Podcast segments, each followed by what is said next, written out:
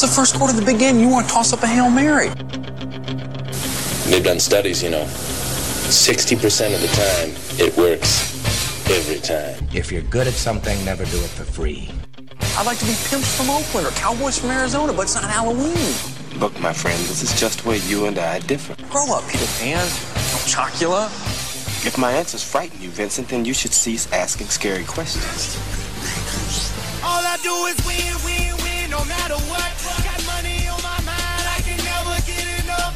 And every time I step up in the building, everybody hands go up. And they stay there. Stocks and Jocks. I'm Tom Howell. Greg Pappas moving slow in the in the studio. Matt Byrne seemingly doing somewhat better. Uh, Matt, you, you don't look like you had a big Super Bowl party, did you? A very small one, just the family and everything. Yeah. Did you guys make it to the uh, to the end? Made it all the way to the ver- overtime and everything. Yep. Well, there you go. It's uh, what do you think about uh, Greg Pappas? He's moving a little slow. Er. Yeah, I think uh, Greg. I think you were overtime, overtime. Overtime. Yeah. over something. I was with the boys downstairs, and uh, let's just say I showed up for the second half, and let's just say that they, uh, whatever it was, all you could drink, they got their money's worth, Yikes. Yeah. And they were. Uh, gee, see if you get us like three more in overtime. These guys are keep serving overtime, aren't they? I'm like, I guess. I don't know. I mean, good lord. Um, but anywho, good time was had by all. Pretty good game. Absolutely.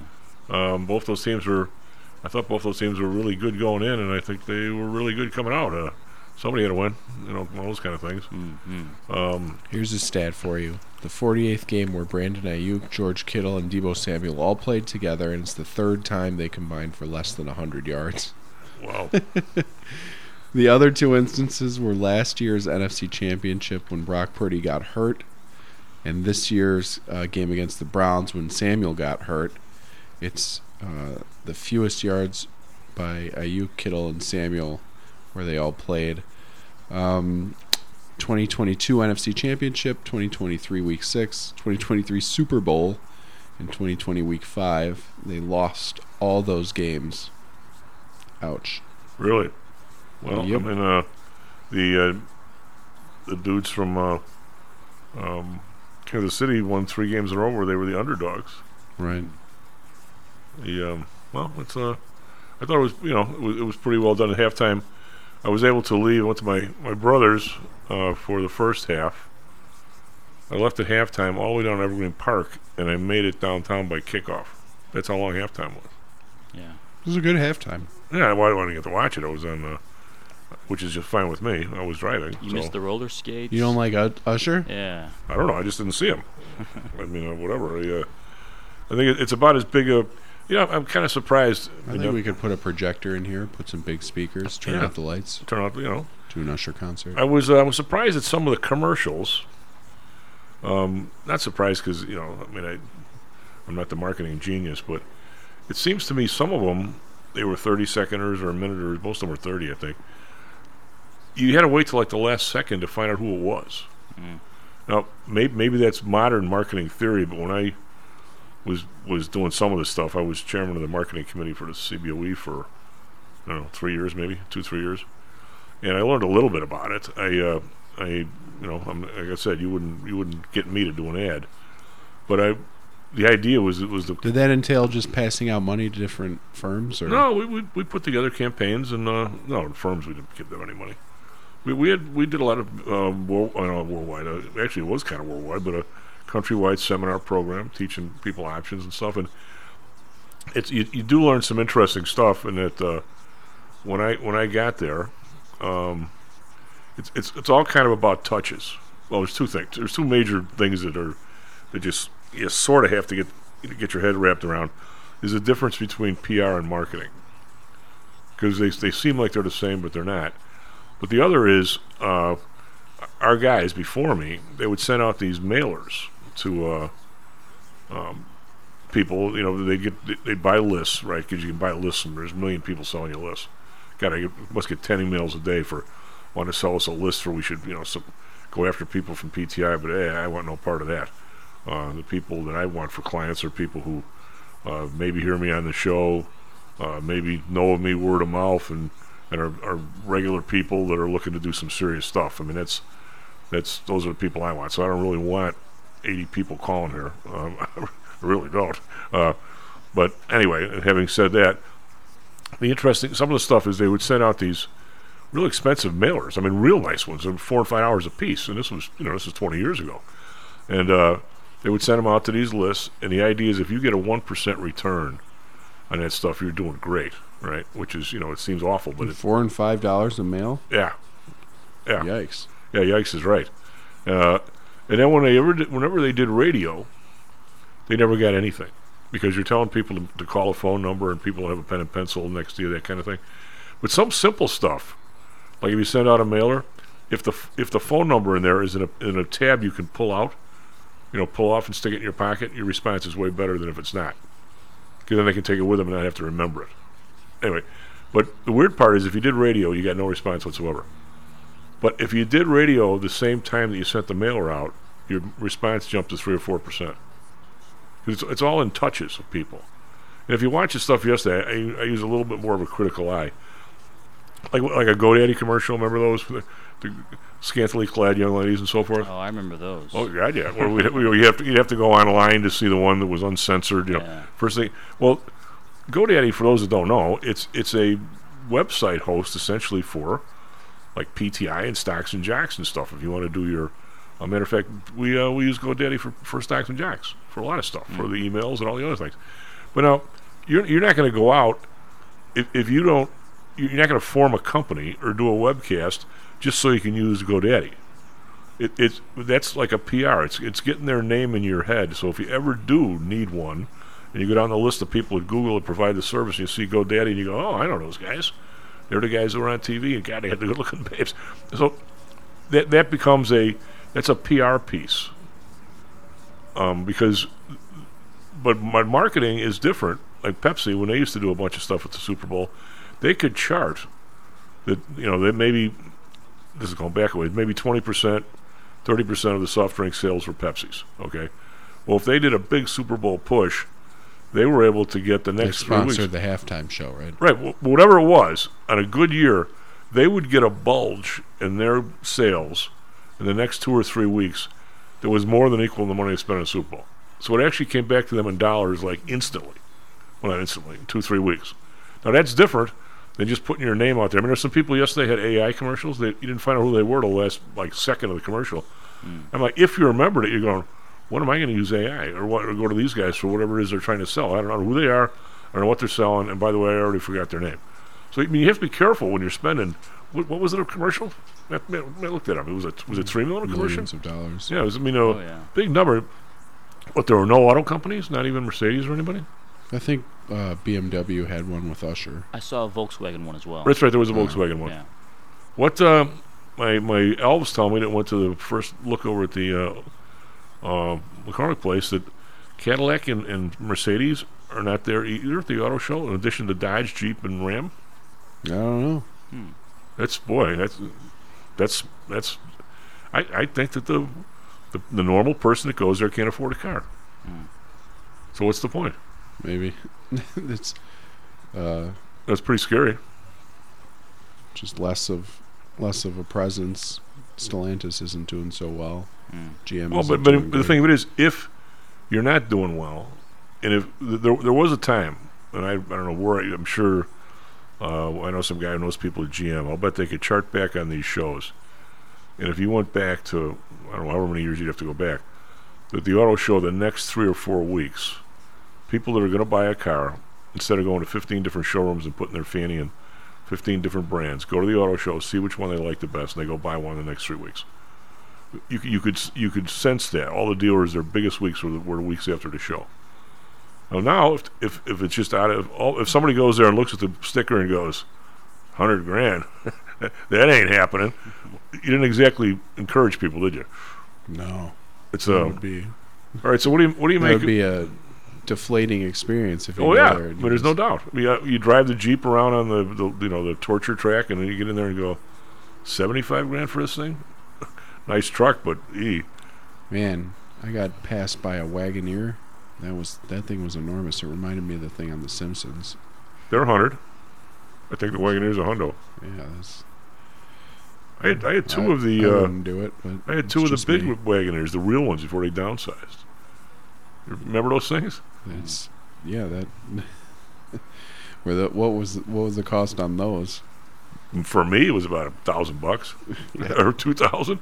I drove that sucker for like three years. It was, it was uh, it had a 360 V8. I think it was a Chrysler V8, and it had Quadra-Trac. You were constantly in four wheel drive the whole time. It was called Quadra-Trac. How about that ad for Kawasaki? That was hilarious. The Oh, with the mullet mullets? Yeah. I didn't see that Stone. Cold Steve Austin. I, I never thought I've never even thought about getting one of those four x four things before. All of a sudden, this that commercial makes me think about. Did Hey, believe, maybe I need a four x four. do you believe how many, how many how many old movie stars and stuff they dragged out for these things? Oh yeah. And how old is Christopher Walken? 110? Mr. T as well. Jeez. He didn't. Yeah. He didn't look so good. no, Chris. Well, what's you know what looked Christopher real good was uh, Jeff Goldblum. Oh, Jeff yeah. Goldblum was on the uh, what's it called, the jumbotron too. Before he looked great. Some. I mean, the, guy, the guy's got good genes. was that an alien reference or what was that? I remember one. did you- The, the, the freakiest movie he was in, I thought, was The Fly. Oh yeah. Oh God. I think I kind of felt like it was in a reference to Independence Day. but, Independence Day. Yeah, yeah. He was also in that it's like combi- combination Independence Day, Jurassic Park. He was he was the goofball in The Big Chill. I remember that. He did a good job oh on that yeah. one. A good, good soundtrack on that one. Whenever he came, uh, what was it? He comes down. He goes, I think there was like sex going on in this place last night. And she says, you know, if you're gonna sleep the noon, you miss like most of the intrigue. you miss everything. He's like, uh, and she she was ready to, to take on anybody but him. what does that say about you? Is that your favorite commercial? Which one? The Jeff Goldblum? Yeah. Um, I don't know. I liked a couple of the AI ones, or the, but I didn't I don't know who the hell they were. He was, I thought he was Christopher Walken though. Just whenever I see that guy, he's he's the weirdest duck. they were all doing the accent. yeah. Um, remember one of the freakiest movies he was in is uh, was it The Dead Zone? I don't remember He, that he one. he was in a coma for a while, and then he came out. He was able to see the future and see people. Oh, nice. So he there was this guy running for for office. But he didn't trade S and P's. No, He no, he, to- he was worried about this guy running for office who was not anything that he held himself out to be, shall we say. And then he was just after the guy, after the guy. And finally, I don't know, they, somebody went to shoot the dude. Uh, and he picked up a baby and held the baby in front of him to intercept the bullet. Oh my god. Yeah, Wow. that, that's a nice guy.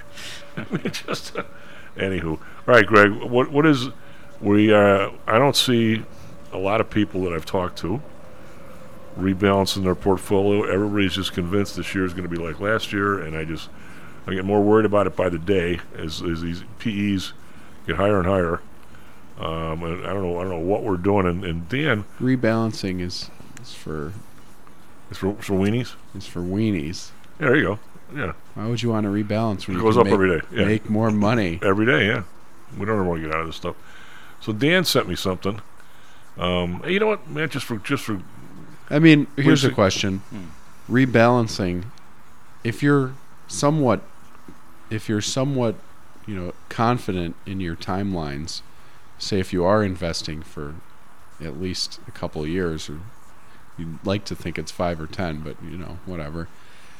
What? How much rebalancing do you need to do? um, if you're jumping from stocks stock to stock, I don't know. I think you're playing a you're playing a dangerous game to begin with. So uh, what? if you've got if you've got your portfolio that you're moving around constantly, I didn't. Did I did I say constantly? What I said was, is if say you don't want to use the indices or you know or any kind of ETFs or whatever, yeah, and you want to. all you're right, so probably in trouble. well, no. So, but if last year, if you had had the big mill, a million bucks, and you say, okay, I want to put fifty thousand in twenty different stocks, so I'm going to somehow be balanced. Okay, well, maybe. Um, so I put it in twenty different stocks. Well, no matter who you are, I don't care if you're an orangutan. You've got some winners, some losers, and some maybe are are flat. So now you have one stock that's doubled. Okay, Nice. nice. And now all of a sudden you look at your portfolio and say, hopefully I've got now a million two or something or a million one. And I look at it and I go, now if I'm starting out again today, what would I put my money in, and do I still want to do, you know, uh, 20 stocks, you know, whatever, 5% of stock. I guarantee you that what you want to do going forward does not match your portfolio. So now the question is, do you get from point A to point B? Now you get to the situation where you were lucky enough to put 5% in NVIDIA last year, say. Okay, well, that, that's gone up a boatload. Now, do you want to get it back to 5%, or just because it's a winner, are you going to let that one ride? You know, these, when, I, when I say rebalancing, I'm not saying trade every day. I'm saying once a year or once every six months or after a big market move, you look there and you say, what if you buy, uh, I don't think it's going to happen. What if you buy Triple M and all of a sudden tomorrow it's 300 bucks instead of 92 bucks? Well, now your your investment in 3M is higher the percentage you started out wanting to have.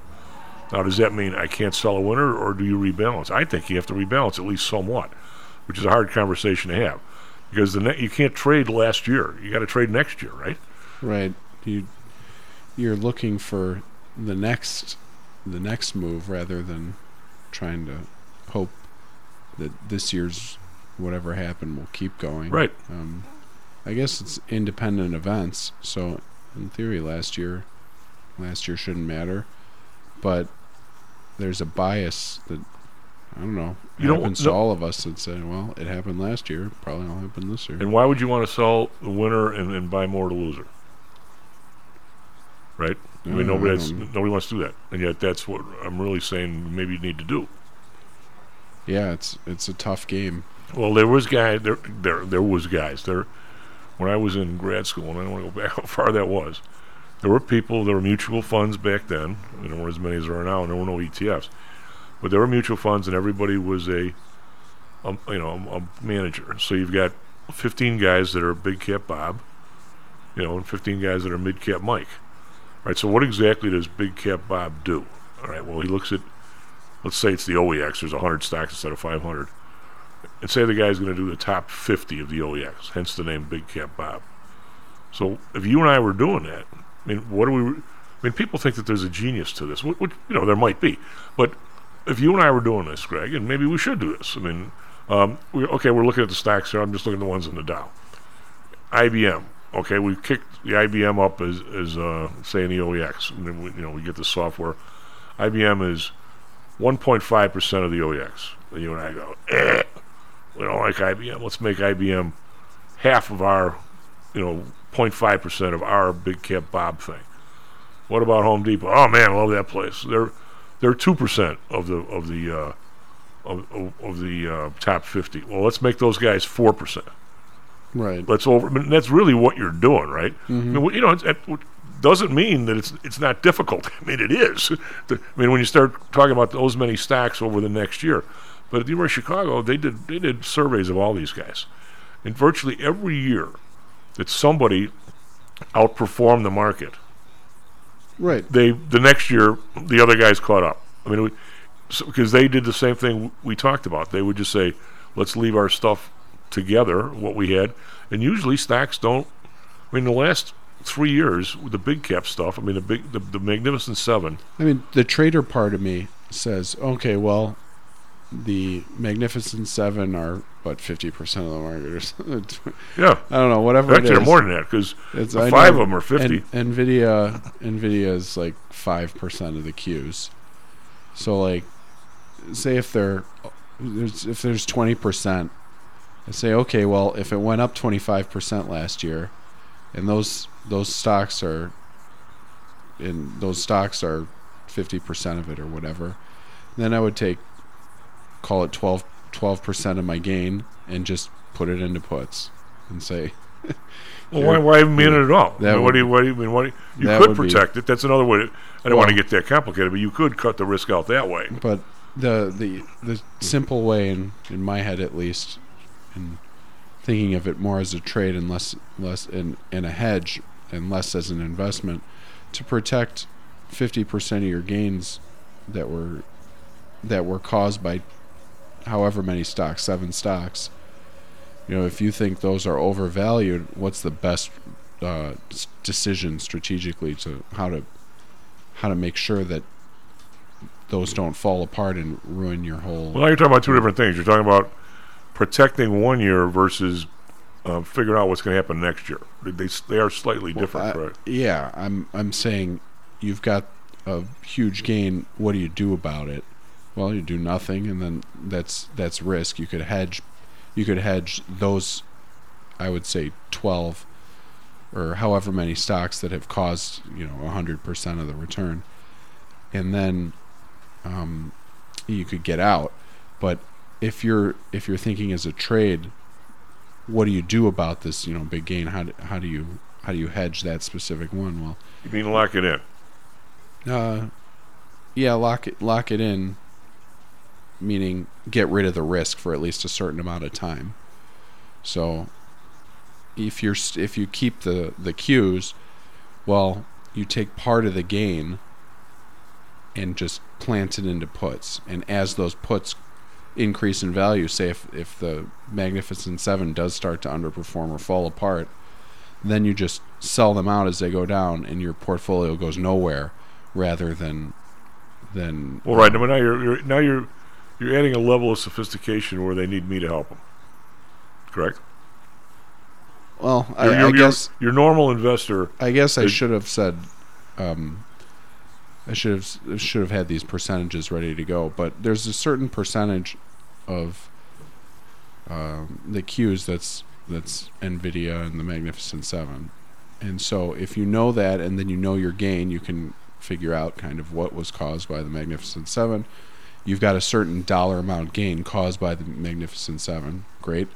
Um, how much of that is required to say protect a, an event where the Magnificent Seven fall apart. you're, you're getting you're getting to the complication stage. This is when the the person needs to call me.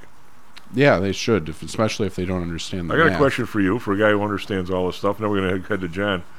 Nvidia is trading. Where is this? Fine, fine stock. Well, in, if you go through it, Seven- say it's up 750 twenty five percent or whatever, No, no, no, and no, no, Nvidia is I'm gonna- I'm five gonna- percent of the gonna- twenty I'm gonna five ask you a percent. question. It's seven twenty-five. We are. What are we today? Um, February 9th, tenth, somewhere in there. Um, what do you suppose the What are you? well, today? it's the, the twelfth. the twelfth. All right, we're on the twelfth. We're the twelfth. What do you It's the suppose? Super the- Bowl yesterday. What do you suppose the 1,000 calls on March 1st are trading for in NVIDIA? 1,000. The thing is at 725.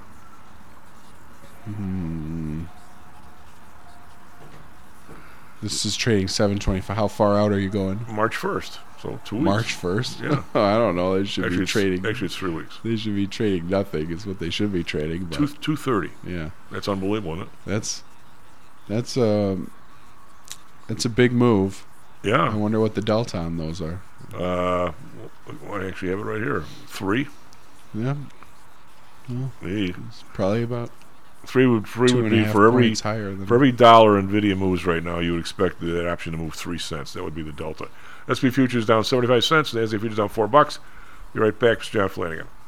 How much confidence do you have that your investments will make you wealthy? Do you truly know the odds? Welcome to Luckbox, the control freak's guide to life, money, and probability. Luckbox shows you how to factor in the likelihood of success before you commit to an investment or any other life decision. Your brain is smarter than your gut, and that's why you owe it to yourself to read Luckbox. We've made it easy because Luckbox is free for one year at luckboxmagazine.com/jocks. Each new issue dives deep into the current investing climate, separates the signal from the noise with timely, actionable trading ideas, and equips you with savvy investing tactics you don't already know. All while exploring how to live your best life through music, spirits, food, sports, travel, fitness, and a whole lot more. Luckbox is the essential magazine for proactive investors who are hell-bent on controlling their financial futures. It's for overachievers and alpha types who don't buy into Wall Street's investment gurus. It's for mavericks who believe in life, luxury, and the pursuit of happiness. It's for you. Smart investors don't bet on possibilities, they play the probabilities. Luckbox is $7.99 on newsstands, but you can subscribe for 10 free digital issues at luckboxmagazine.com slash jocks. Don't rely on luck. Get Luckbox at luckboxmagazine.com slash jocks. Is your business being challenged by the complexities surrounding healthcare reform or other matters related to human resources management?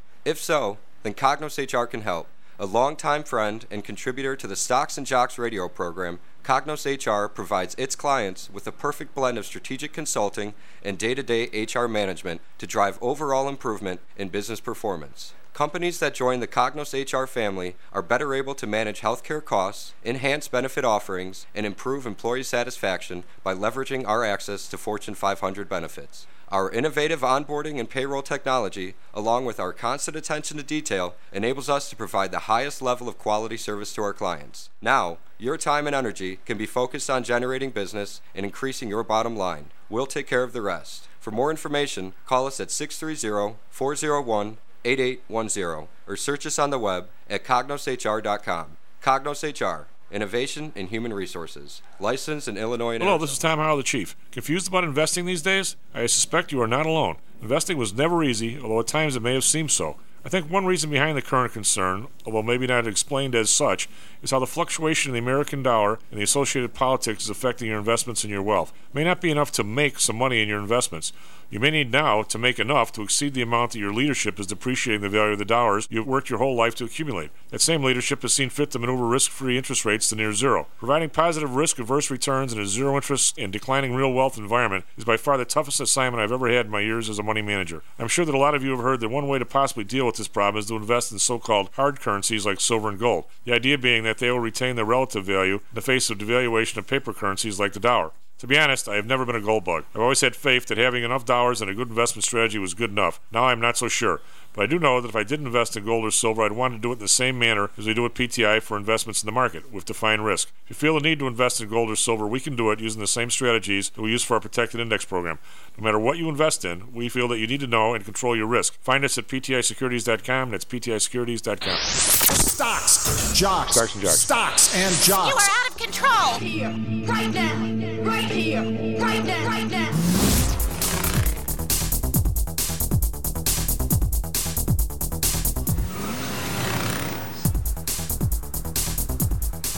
Hello, welcome back, Stocks and Jocks. After mile, Matt Burn on the board. Greg Pappas in studio. I think we have John Flanagan on the line. SP futures down 75 cents. As NASDAQ futures down 550. Uh, so not much going on here this morning at all. Dow futures down 26. In the Dow, I have uh, what do I got moving? Kind of nothing.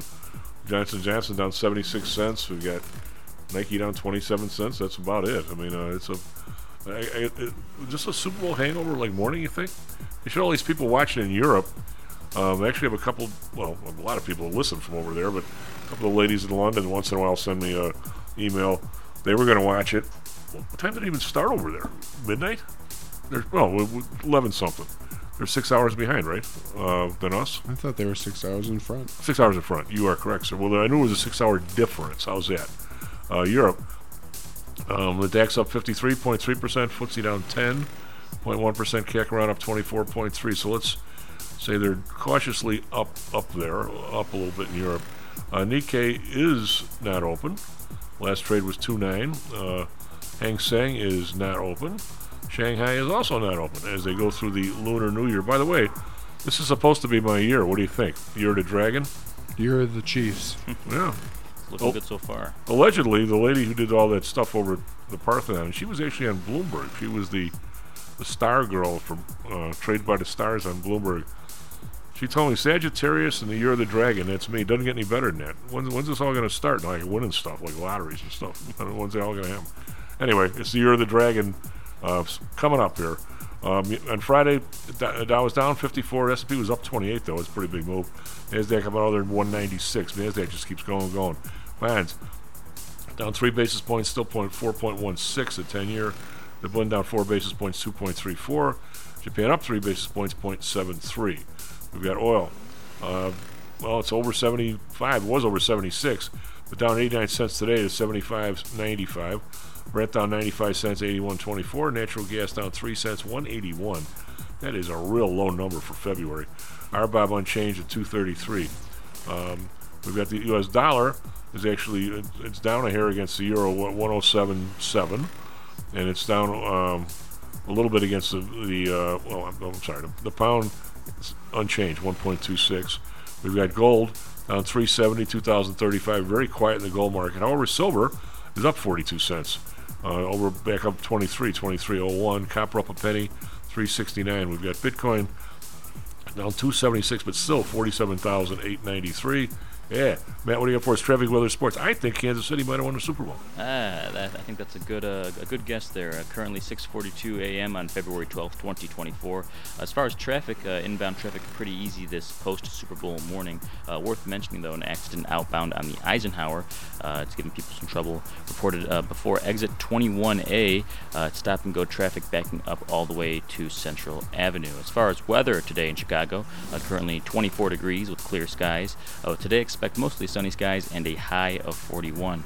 Down in Phoenix, 40 degrees this morning and a high of 65 with clear skies. Now, the big news of the day sports. Uh, yesterday in the NFL, San Francisco 49ers took on the Kansas City Chiefs at the 58th annual Super Bowl that took place in Las Vegas.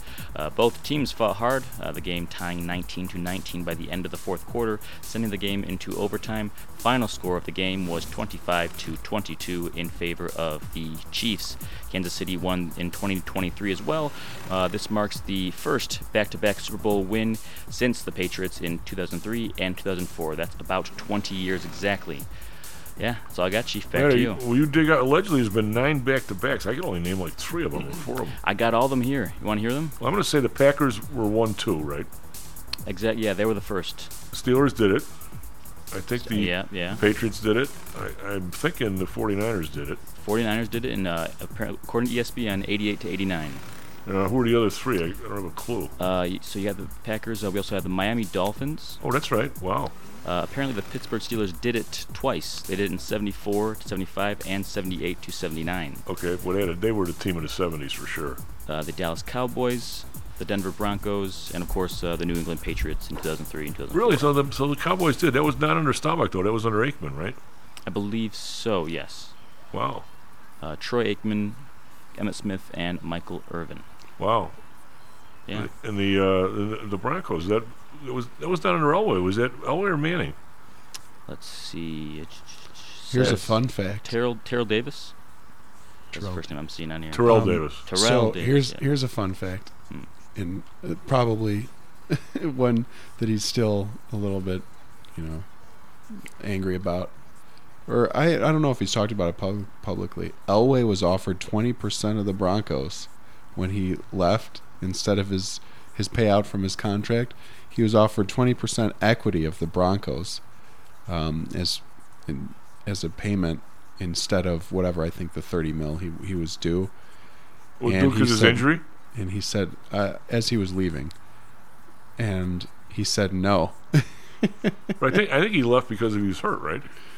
Whatever it was, they owed him money. Yeah. And the owner said, "Hey, you've been you've done such a great job for us and everything. You know, let's let's skip the payment thing and why don't you take equity in the team?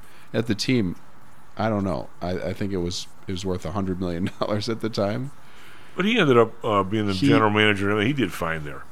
He he turned down 20% equity of an NFL team when it was trading and its most recent trade a couple of years ago was 4.7 billion dollars so But I, but he he was he was rich from car dealerships but he also was general. ma- Did you ever? We have Mr. Flanagan. You do. Good morning, Tom. Did you ever? Did you ever fly into Denver at night? I, I, I somehow or another. Years ago, I flew over his car dealership. It looks like that's where the aliens would land if, if you were coming in. The thing is huge. I Lights thought it was the airport. Yeah, I thought I, thought I did too. I thought it was the airport. It was his car dealership. Yeah, I did one stop. Yeah, I was, I was, I was all disoriented. Yeah, like why are they? Li- they should be landing in uh, what's his name's parking lot of his of his dealership. Bert Weinman. God, got to remember that guy. I, Oh, I, yeah. I love. Uh, mem- remember? Celozzi-Ettleson. Good God, there were, there were two guys. You, you younger dudes will love this. When Jan and I were in school, there were two guys that were. Uh, I don't know. Were those two idiots that did the uh, car ads from uh, Goshen? They were they were on they were on Oh. WCIU every night. These guys would sell used cars. Greg, they were right. You should you should make this this is your your your way to do it over at Series. The one guy'd get out there and go, "Here's like a '73 Cutlass, you know, blah blah blah, having X miles on. I'm going to sell this car for 2,500 bucks." The other guy would go, "What are you doing? You can't sell that car for 2,500." Well, if that's your attitude, then it's 2,400 bucks. the two idiots are, are arguing. I think it'd be down to like 22 by the end of the commercial. so, and they, they, I don't know, John. They had, they had a pretty uh, didn't didn't I've seen two partners do that on the floor of the board of trade Oh yeah, I- I yeah, and then they got they got in trouble with the exchange because it was supposedly collusive, but it was the wrong way. So, th- so they were so pissed at each other, saying that we're gonna, you're doing the wrong trade. I'm gonna, and and they went the wrong way. They did it for less. Oh, so oh god. That's that's back when buying cars was fun, Tom. Oh yeah, yeah. I, I still can't get over that these people aren't. They, they did that exact same thing, you know, twenty four hundred, nope, twenty three hundred, nope, twenty two hundred, and th- these were partners going against each other. Unreal. and then they got at- in trouble. There was an investigation. I'm looking at these uh, ads yesterday. I'm looking the E Trade in, in, uh, introduces pickle pickle babies. What that? What, what in God's name is a pickle baby? Hmm. But how? It, I mean, I, I, can you imagine the four of us and you know trying to figure out what an ad these days? You wouldn't want me there, but somebody saying we, we really need Christopher Walken. I mean, why, why, why would you even think of that? We're talking about it. Well, I guess, but I mean, just because the guy's the guy couldn't had to stop doing movies years ago because he couldn't remember his lines. Yeah, but he made Every time I see him, Tom, I think of Natalie Wood. Yeah, yeah, no kidding. I mean, that's why I, can't- I don't watch it for very long. It's too disturbing. And who was the other guy? Who was the husband? Was uh, Robert Wagner. Yeah. God, yeah, I think that, that. Well, that's not what forty plus years ago that happened. Name name me a, name me a hotter hotter lady than her. I mean, Uh, there's and, some, but and a boy, very very attractive figure in other ways too. Just to, you know, for her her life and you know, her kind of way she was beat up by Hollywood. But I always liked her as an actress, even when she was. well, know, the, the from- child from a- childhood. child actors or actresses, and they used to drug them and all that stuff. It was pretty awful. Oh, it's terrible. And just you know the, the, the directors to just you know lean on her, or, you know, pushed her around and stuff. And, and she maintained so much poise as an actress. I, I always liked her a lot. So, Although I did, uh, was happy to see my, my my favorite girl Tina Fey was was on there. I don't know why I like her, but I do. I, I thought she was thought she was spectacular in that uh, movie. Uh, what was the movie where she was over in Afghanistan? Something something. God, some wacky movie. It had a weirdo name. It was called Whiskey Tango Foxtrot. Yeah, that's the one, yeah. Yeah, I remember that. Yeah. Um, I mean, when you look at the, uh, if anybody doesn't remember that movie, it, it was a movie she went over to be a a uh, reporter, but as as the and this this is I reference this on the show all the time, is the Afghan Afghanistan the war over there and the people over there that we sent over there. Uh, became out of out of sight, out of mind. It became first page, second page, third page. Finally, not even the first section, right, Jan? And her whole, Yeah. her whole point was, you, you had to do something even more bizarre over there. You had to cover like 50 people getting killed instead of 10 because 10 didn't make it to the front page anymore. You needed 50, and to where the people who were bodyguards were quitting and stuff because she was taking risk after risk. And uh, but that, you know, they, that's what you had to do in order to get your your your article because after a long time, people just forgot about it. You know, the word that never that never happened in Vietnam, John, because of the draft. It was always front and center every day. You know, when you and I Right. were young. Uh, now this other one was the volunteer army. Uh, I won't say nobody cares, but I'm going to say it's sight out of mind, isn't it? To a certain extent. yeah, uh, when you you and Lou were talking about that a week or so ago, I remember. Yeah. And yeah, he was he was spot on about that. So I'm surprised that you're uh, you're here and you're not running over to Dunkin' Donuts because Ben Affleck, John. I'm not running anywhere for That was a donuts, pretty good Tom. one. Yeah. Wh- wh- how, how did? Why exactly did the State Farm? Here's another one. Why would State Farm think of Arnold as their commercial guy?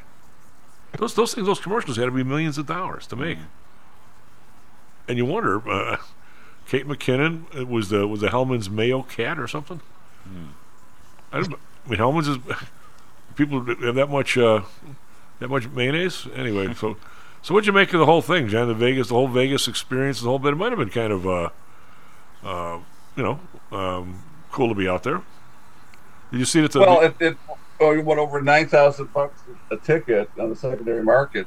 You know, it kind of it's kind of a symptom to me of how I don't belong in this crowd at all. no, no. You see the three guys? Was it three guys that have been to every Super Bowl? They're like eighty-four. And they said, guess guess what the price of the first one was? The ticket. Fifty? So, you know, Jan, you know, he's you know, ten fifty. Oh, And, uh, and this one, they said they paid twenty five hundred. They must. that's ten dollars fifty cents, right? yeah. Well, you know, I, I, f- I forget where was where was the first one. Well, first first of all, the first one was not called the Super Bowl. It was called the No. NFC AFC Championship, and it was it was the Packers against Kansas City, I believe. And uh, 67, right? Was it freshman year of high school or yeah, freshman year high yeah, school? yeah. It was '67. It was it was a few years after the Bears won in '63. But I can't remember Yeah. where it was. It wasn't in Green Bay. It says. I remember it watching in, it. I uh, can't Los tell you where it was. It was where, Matt? Los Angeles Memorial Coliseum. Okay. Coliseum. Coliseum, yeah. Yeah, 67. And then and then it was Oakland the next year, correct? Uh, it says, let's see. As far as uh, official Super Bowl championships, uh, it was Miami, Miami Orange County. Orange Um, County, well, the, the, the Packers. Orange so the second year wasn't considered a Super Bowl either. Hmm. They played Oakland the second year, Okay. Yeah, they, they, they did play Oakland Raiders, yes. and the third year was when uh, what's his name won, right? Uh, Joe, uh, Joe Namath. Namath, yeah. That was in uh, was that seventy or sixty nine? 69, was it? Um, what was the? Well, that, that period's getting farther away in my Why past don't? Why no kidding? No kidding. Uh, well, I mean, you know, it was.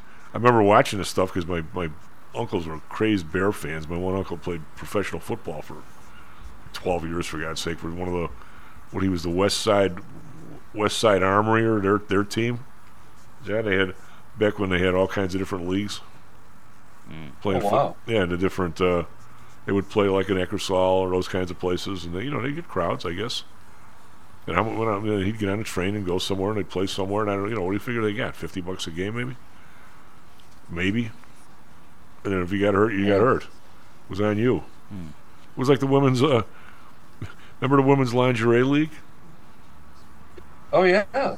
We had we had those girls in here one morning for the show, and uh, the one one lady was telling me uh, they, had, they had to buy the guys who ran the league were such sleaze bags. They had to buy their own equipment, and the quarterback uh, hurt her ACL. So they ended up having to go somewhere for this big marketing thing. Everybody all dressed up in their lingerie, which was pretty impressive. And they had a, they sold some big big sort of square pool to pay for her surgery because the guy wouldn't do it, and she didn't have insurance. It was all it was all screwed up. But uh, anyway, Real stand-up guys. yeah, real there. yeah, real stand up, real stand up dudes. what? is- So uh, I even forgot who's the market. Market. There was a history that when one one side won versus the other, the market went up or down. I forget what that was. John, was it? Is the, is the American Conference up or down? There was there was there was a history to it, wasn't there, Greg? Yes. And I, but I, I forget which one. Who, I think I think the A- AFC was up and the NFC was down, if, I'm, if I recall, but I'm not positive. Maybe Matt can find that too.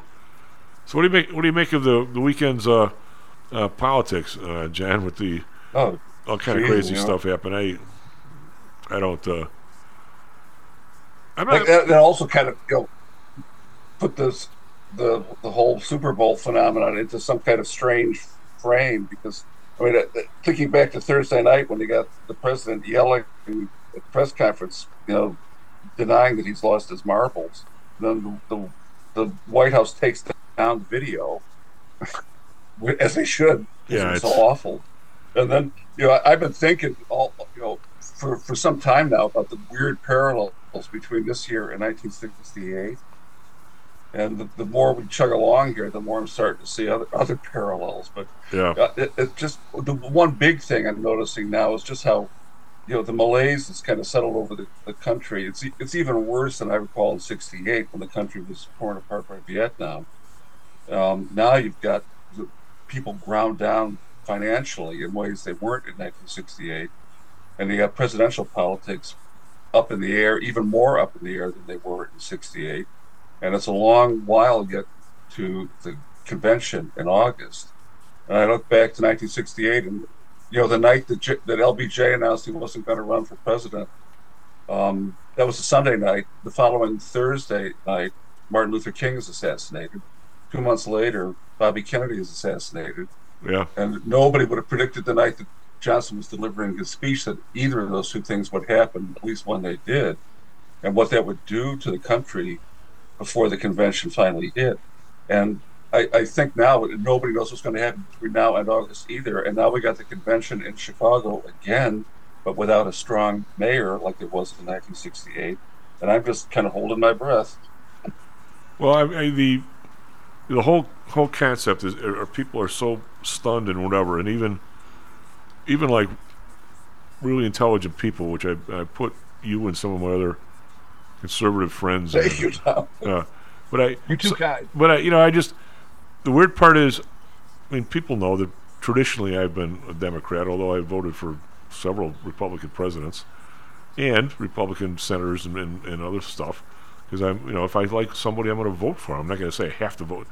But people have gotten so launched into their stuff. But I mean, Hillary, when Hillary ran, everybody has to have, oh, in one man's opinion, I think everybody has to have some sort of a a, a, a line where, say, on the trading floor, everybody tried to get somewhat of an advantage. You know, you want to get close to a broker, you want to do something.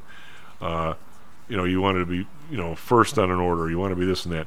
Uh, over a period of time, you'd like to be to the point where you were counted on enough to where you weren't screwed out of an order or something. And it, you, you, you start nipping away a little bit at, um, you know, 100% of the rules, shall we say. But there's every, no matter who it is. I mean, I, used to see people, if they see a broker walk in the pit, they'd they'd they'd wander over there closer because they knew the guy had an order. Well, I get that. You had to you had to hear the guy. But now other people would, would read the order in the booth and race after the guy into the crowd. You know, and those people I thought were total slime bag. Whatever. I mean, so everybody has to have, no matter who it is, there's some level of of stuff what a person does where you say, that's it. Their personality is so far over, I can't vote for them. I don't want to trade with them. I don't want to be in business with them. And uh, this, that that happened to me um, with Hillary when when all the, the the stuff was going down with the what was the place they were getting pieces of property in Arkansas. That was Oh, it. Whitewater? Yeah, the white. But then when when when the the firm instead of just sending them a check, opened, trades, yeah, yeah. opened, started giving her other people's trades. I'm going. I don't care if the lady's running for dog catcher. I can't vote for it. I just it's something that that that person I don't want leading me. And you know, and, and I'm not asking other people who've never traded to have that to be their line in the sand or anything. I'm saying, but somewhere along the line, you have to you have to decide that even if the person is on my side, if they're a conservative or they're or they're a liberal or whatever they are, that I, I still like maybe what the Republican Party thinks. If, if you can even tell what these parties think of anymore, I still like most of their stuff, or I like most of the Democrat stuff. Of course, that changes by the day uh, because I don't put myself in that group anymore. But some somewhere along the line, people say some stuff, or, or actually mean some stuff because they say it again, where you have to ask yourself, what is wrong with these people? And, and I just I just can't go there. And I'm surprised that, that this weekend's antics with Trump and the NATO thing has not turned. If, if it hasn't turned anybody off who's ever had a death in the family that died in World War II, like I did, I mean, I this mm. whole, I mean, you know, it's the it's the big lie, John. It, the big lie is he keeps telling people that maybe don't have the wherewithal or or don't care that somehow or another these people, these other countries, are not paying their bills, and if you don't know anything about it, you're you're you're going to jump to the conclusion that they either owe us money or they owe NATO itself money. That somehow or another, if they're not paying, part of my taxes has to cover for these people, and we're spending more than they are. None of that's true. The the the, the uh, formula is that a country is supposed to spend two percent of their GDP on defense, and out of the NATO countries, there's seven that, that do, and there's a couple that are real close. But generally, in the last four or five years, since Russia has been doing what they've been doing, the amount of spending on NATO total, all the countries that are catching up from not doing anywhere near as much as they were supposed to, all of a sudden you're seeing huge increases in the defense spending. Where if you looked at those numbers, you'd say NATO's getting a hint, and all of a sudden they're then there's company, countries like Poland who are aghast because they're right next to Russia, and Russia likes jumping at them every every 50 years or so, don't they, or every 100 years, and uh, you know, and, and all of a sudden the guy says not only would he uh, not support or, or protect anybody who didn't pay their bills, which is totally wrong to start with, but he also would encourage Russia to do whatever the hell they wanted. He's going to call his buddy Putin, who's killing people by the day in Ukraine, by the way. I mean, how it's. It, I'm just saying. I actually would love to vote Republican this time, Jack, because I don't like at all what's going on in the Democratic Party. You just got to get rid of this guy so I can vote for somebody. I'm just saying. One has nothing to me. It has one has nothing to do with the other. This man has no business there. I mean, Now, I understand that maybe you know just because he's got the thing, I'm not going to ask any any conservative person to like Biden or, or think that he has his, all his marbles. I don't think he does.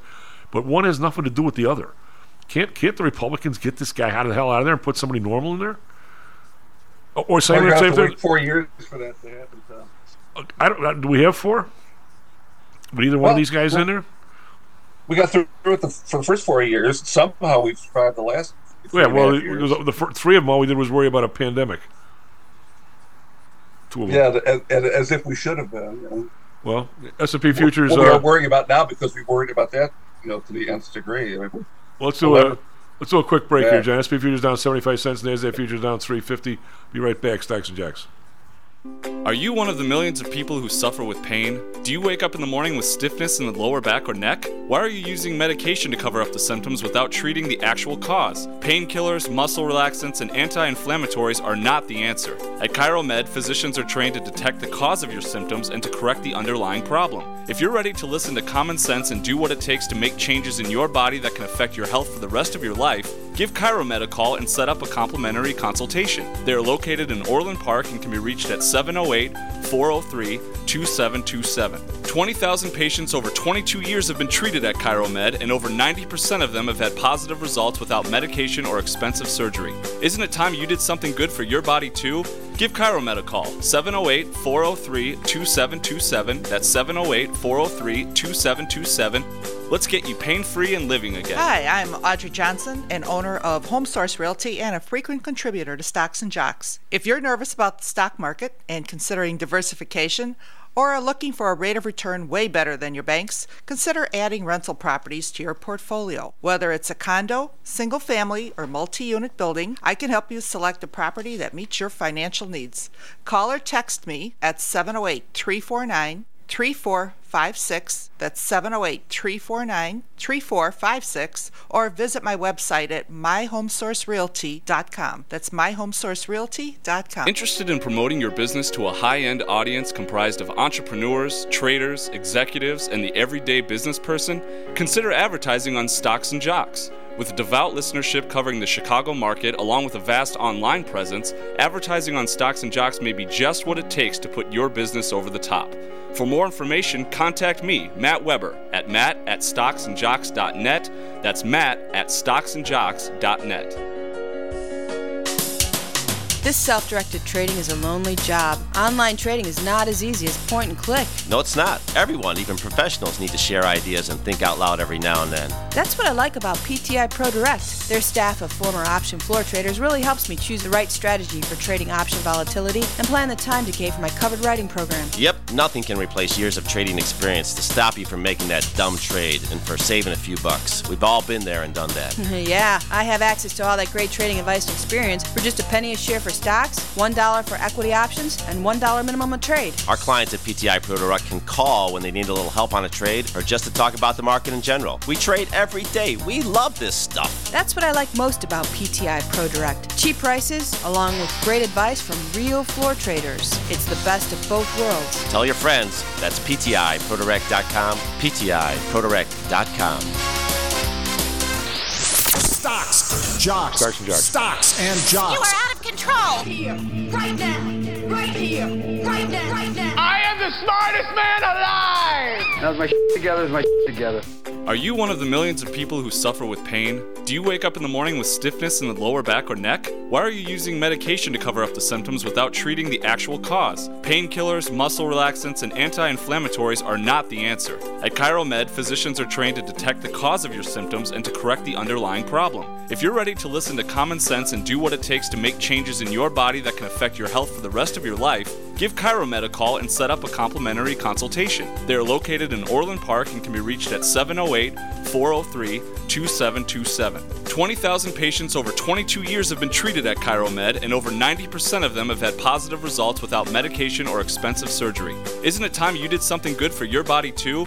Give ChiroMed a call, 708 403 2727. That's 708 708 403 2727. Let's get you pain free and living again. I'm a big fan of money. I like it. I use it. I have a little. I keep it in a jar on top of my refrigerator. I'd like to put more in that jar.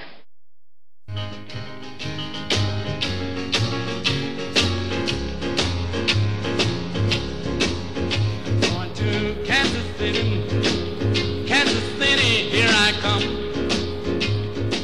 Low and Workplace Stocks and Jocks down tomorrow. Matt Burn on the board playing some good stuff. SP futures up 50 cents. NASDAQ futures up three and a quarter. Here's a shacker. Got Nvidia up 637. That's another 0.9 percent. Um, man, what's the story? I should have talked earlier. Uh, this this guy who won the Chicago Marathon and uh, died in um, a car crash last night. Huh? Yeah, I heard about that. It's too bad. Yeah. Uh, 24 years old. Wow, yeah, it's about a year older than I am. I think I think we would that guy would have given us even more and more records. I mean, he was really something. oh, absolutely. Yeah, I'll see if I can find his name for you. Kelvin Kip Kiptum. Huh. Yeah. K I P T U M. Wow. Uh, yeah, I remember him. He won last year, right? Or he won two years in a row. I believe so. Yeah. But he was uh, way ahead of everybody the way I saw. I mean, he was uh, he was out there. Yikes, Um, yeah. The uh, so you found you found the story on the uh, who- who's supposed to what the market's supposed to do based on the Super Bowl winner, Yeah, right? well, apparently the theory is uh, it was first proposed by a sports journalist, uh, Leonard Koppett, in '78. Uh, this is the hypothesis: a Super Bowl victory by uh, the AFC team predicts a bear market for the following year, and a uh, NFC team win uh, predicts a bull market. Uh, I've looked it up, and apparently it's it's not always been uh, super correct, uh, and it was not correct uh, for the past two years. Uh, it was uh, uh, correct in 2021. There you go. uh, yeah. So yeah, we have that. John, remember uh, back when when uh, ladies wore skirts, Hmm. they would predict the length of skirts the next year based on who won the Super Bowl, right? Way back in the day. Oh yeah, yeah. But now, how can you tell that? when Everybody wears Lululemon stretch pants. Well, you, I don't remember this, but in World War One, it was considered patriotic to wear short skirts because that showed you were taking fabric away from your costumes and you know letting them go towards army uniforms and blankets and everything else. So Hmm. the shorter the skirt, the more patriotic you. I, I would say I'd love to be the guy that thought that one up. Yeah, brilliant marketing. Br- Brilliant for viewing as well. I mean, God. you know, you, you can't you can't beat fun at the old bar, ballpark, as they say. Um, yeah, I, I, mean, I wonder how this all is going to come somewhat together, uh, John. With the you know with the, the market at pretty high levels. Uh, well, some some stocks are. I wouldn't say a lot of stocks. I think are you know probably not that high. Uh, um, now the question is, but if you buy those, they never go up. You know that's the problem. I mean, uh, so yeah, that's that's somewhat of an issue. Uh, you've got issues with um, some people able to borrow cheaper than others. You've got issues with kinds you know the, the federal government appearing to now put money back in. I was just listening to uh, all these guys on CNBC talking about the bull bear arguments are sort of the same as they were in the 90s. John, they never change. It's all earnings. It's all Fed policy. It's money coming in, money not coming in. What, how, how much, how high is stuff? Is it overpriced, underpriced? Are there, what, how high are the margin loans? What's the danger? I mean, it's not. I mean, you know, now we keep adding, adding other stuff to it, even like the Bitcoin. We're going to be able to borrow to buy Bitcoin, and I, you know, these things are going to become listed. Uh, I'm about to lead into this one. I'm talking about a horrible lead. Bad, bad host here. For those that don't know, one of the reasons why the Bitcoin is running up is because they're uh, some of the stuff is going to be in ETFs, which means you could probably trade it through PTI. Uh, matter of fact, you, once it becomes an ETF, I'm sure you can. Uh, and probably it's marginable. But uh, I look at this thing as a trader, and now the ETFs are not, uh, whatever the term would be, they're not considered an offset. Jano, I think you know what that means. Uh, w- Explain it, Tom, because I, I I could use a explanation. if if somebody, for instance, if I'm going to be a, a market maker in uh, an ETF options or in the ETF itself, if uh, if somebody buys, you know, um, the Matt Burn ETF, you know, maybe it's a, um, you know, it's a could be uh, any any one of the mutual fund firms, could be somebody new, could be a say let's say it's a BlackRock fund, okay, and then the next person wants to sell or or I, I can't go buy another of the ETFs as a trader and have it be an offset and say okay I'm, I'm because uh, you know uh, Greg Pappas bought a thousand calls from me in the in the one ETF I run out and buy the other ETF or buy calls in the other ETF that's not considered an offset well if there's more than one of them out there and they're all kind of that's that's real dangerous that, that's a problem for a trader because I mean people think that I mean again it's it's it's your retail mentality and I don't you know I, I deal with retail clients all the time. It's not like they're idiots. They're not. Uh, but but this is not necessarily their field. I mean, if I'm sitting there with a group of doctors, they're not asking me how to take out somebody's appendix, or at least I hope they're not. Um, now, but this kind of stuff, if if you go and, and buy stock or you buy options or something, people think that the that the the traders make the price. They do not. I mean, if if I'm a trader, I was in the OEX for 20 years, but if if we were going to trade futures in office desks, say, how do, how do we do that? Well, you put a couple of phones on the wall showing my age, and you make a market in desks. I'm 500 bid at 520 on, on the standard desk. And the first five phone calls are to be to buy them. I know I'm too low. And someday I'm going to get the 570 bid at 580, and half the people are calling and buying, and half the people calling and selling, and I know I got the right price, right? I didn't set it. Yep. Other people set it. So if all of a sudden I'm a trader in, the, in, in, this, in an option floor like I was, and I'm trading, let's say, Walmart, and you come in and you buy 100 of a 50 delta option. So the stock's trading 107, or I'm sorry, 169. So if you buy the, the 70 calls from me and you buy 100 of them, I'm going to say that's close to a 50 delta, meaning that for every move in the stock of a dollar, that's going to move 50 cents for the first dollar. But now it's going to keep increasing, going up, or decreasing, going down. Again, I don't want to give that lecture today, but so the first thing I'm going to do is is 100 lot is pretty is pretty a lot. Okay, that's 5,000 deltas. I'm going to go buy to be neutral. I'm going to go buy 5,000 shares of stock. Okay, now the stock is a hedge against the option. But now, what if it wasn't? What if all of a sudden, oh no, you got to margin the stock, and you got to margin the option separately? That's what that's what's going to happen right out of the gate with these with these uh, ETFs on the Bitcoin and stuff. I can't just go buy one and, and and hedge myself against the other, which is a real danger for somebody trying to uh, because the people in the trading floor trust me. I'm not I'm not the insurance company for Merrill Lynch or for somebody you know who read the, who, who who's going to buy a company. That's not my job. My job is to make a market and find prices where half of you people, meaning the rest of the world, is buying and half of you is selling. Now, can I ever really get to that spot? On a good day, maybe. I mean, the best day for a market maker is if I'm a, I'm one and an eighth bid at one and a quarter, and somebody buys ten and a quarter, and the next guy sells ten and an eighth.